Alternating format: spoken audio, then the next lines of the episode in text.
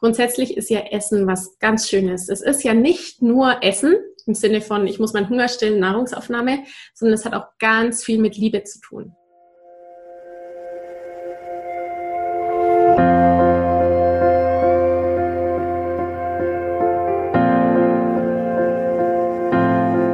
Hallo und herzlich willkommen bei Loslassen und gemeinsam wachsen, deinem Podcast rund um bewusste und bedingungslose Elternschaft. Mein Name ist Manuela Festel. Ich bin Mama, Mutmacherin und vor allem Mentorin für achtsame Kommunikation und gewaltfreie Konfliktlösung mit Kindern. Und genau darum geht es auch hier in diesem Podcast. Ich zeige dir, wie du deinen Weg in eine bewusste, authentische und bedingungslose Elternschaft findest und Konflikte schließlich mit deinem Kind achtsam, respektvoll und gewaltfrei lösen kannst. Ganz ohne Schimpfen und Bestrafen. Bist du bereit? Na, dann lass uns loslegen. Hallo heute zu einer ganz besonderen Folge, nämlich zum Thema gemeinsamer Familientisch und Essen zusammen. Es ist wohl einer der Momente des Alltags, in denen es zu so vielen Konflikten kommt. Wenn wir als Familie zusammen am Tisch sitzen und die Dinge so überhaupt nicht funktionieren, wie wir sie uns das vorstellen. Und da kann ein Trigger zum Beispiel sein, dass dein Kind mit dem Essen spielt. So ging es einer meiner Teilnehmerinnen von Gemeinsam wachsen. Sie möchte von Herzen gerne wegkommen von ihren Wenn-Dann-Sätzen beim Essen. Wie ihr das gelingen kann, das erzähle ich dir jetzt. Dann geht's weiter mit der Martina. Wir haben folgende Situation. Unser Kind möchte Spielsachen mit an den Esstisch nehmen. Grundsätzlich ist dies für mich kein Problem. Aus platztechnischen Gründen haben wir uns auf ein Spielzeug geeinigt. Nun ist es aber so, dass er so gut wie nichts isst und er natürlich auch sein Spielzeug ab, durch sein Spielzeug abgelenkt ist. Die Situation wird für mich langsam unangenehm und ich bin in die Wenn du nicht dann Falle getappt. Also so nach dem Motto, wenn du nicht isst, kommt kein Spielzeug mehr an den Tisch. Die Wut war entsprechend groß und er hat sofort angefangen zu hauen, weil ihm das natürlich nicht recht war, ohne Spielzeug am Tisch zu sitzen. Ich stecke in meinem alten Muster und habe keine weitere Idee, was ich tun kann oder eine andere Alternative. Ja. Ich habe jetzt auch mehrfach in Gesprächen versucht, ihm zu erklären, dass es wichtig für ihn ist, Nahrung aufzunehmen, damit er genug Energie für den Tag hat. Hat einen Tag gut geklappt und am nächsten Tag wieder nicht. Genau. Denke ich mir, hast du einen Denkanstoß für mich? Wie komme ich allgemein besser aus meinem Wenn du nicht dann Muster raus. Liebe Grüße, Martina. Martina, großartig, dass du mir diese Frage stellst, weil ich weiß, dass das ein Thema ist, das in vielen Familien vorhanden ist und auch immer wieder kommt, weil das Essen echt ein Triggerthema ist für uns aus verschiedenen Gründen. Ähm, erstens kann ich dir dazu sagen, das notiere ich mir jetzt auch gleich mal, äh, ich habe einen Blogartikel spezifisch dazu geschrieben und mm, führe dich aber jetzt trotzdem gerne nochmal durch. Ich werde es auch hier danach noch verlinken, Martina. Dann kannst du dann nochmal reinlesen. Äh, du hast es total gut analysiert, Martina. Du bist tatsächlich in einem alten Muster drin und ich weiß auch, dass du da rauskommst. Manchmal braucht es einfach nur diesen Aha-Moment. Äh, was ich dir jetzt sagen kann, ist folgendes. Thema Essen ist ein großes Thema, weil wir mit Essen ganz viel verbinden. Also du jetzt als Martina verbindest auch mit Essen ganz viel und die Kinder verbinden mit Essen auch ganz viel. Grundsätzlich ist ja Essen was ganz Schönes. Es ist ja nicht nur Essen im Sinne von, ich muss meinen Hunger stillen, Nahrungsaufnahme, sondern es hat auch ganz viel mit Liebe zu tun. Flashback zurückversetzt in vor vier Jahren, dein, dein einer Sohn ist vier und dann hast du noch ein zweieinhalbjähriges Kind. Essen und Nahrungsaufnahme und Liebe gehört zusammen. Das ist das Thema Stillen. Das heißt, beim Stillen empfangen die Kinder ja nicht nur Essen und Milch oder bei der Flasche, es ist egal. Es geht ja um dieses ganze, diesen ganzen Moment beim Essen. Also dieses im Arm sein, ähm, der Augenkontakt, die Wärme, das Herzklopfen. Dieses ganze, dieser ganze Moment ist was ganz Geborgenes, was ganz Liebevolles. Und dieses Gefühl von Liebe und Geborgenheit transportieren wir alle beim Essen immer noch in uns drin.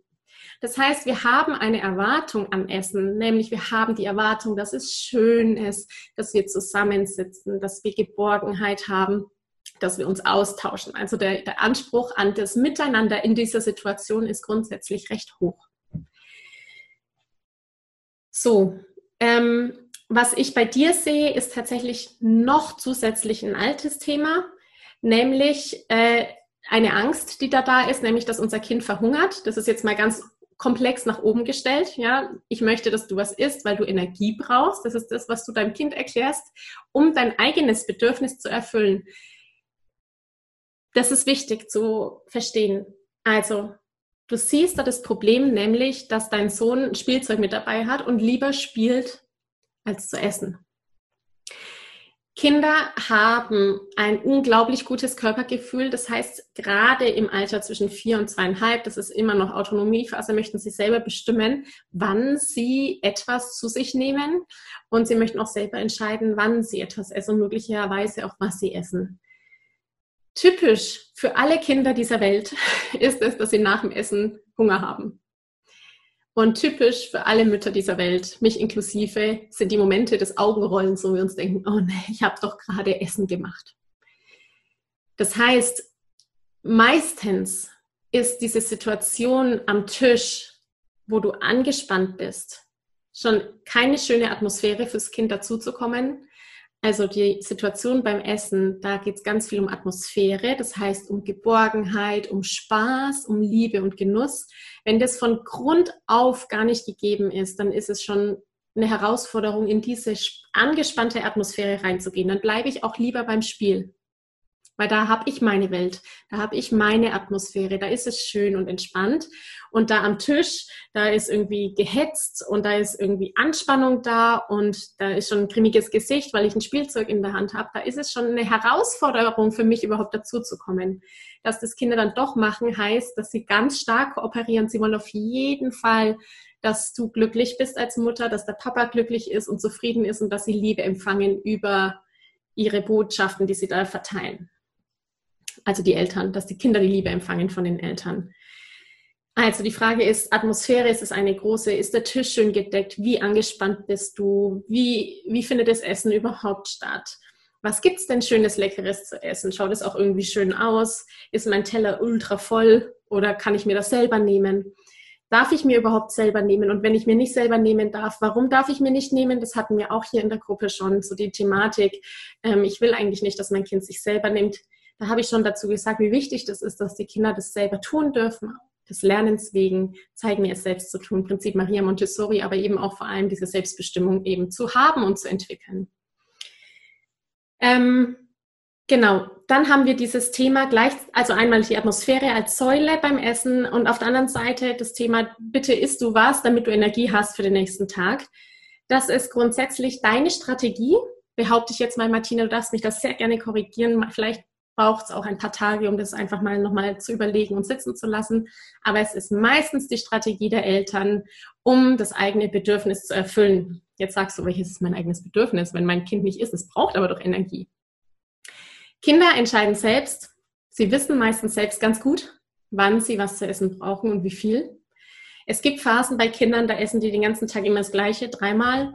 Dann haben sie plötzlich überhaupt keinen Hunger und dann kommt man mit dem Kochen gar nicht mehr nach. Das ist einfach auch entwicklungs- und wachstumsbedingt, so Schübe, wo die Kinder dann plötzlich sau viel essen und dann haben sie mal irgendwie wieder so eine Phase, wo wenig ist.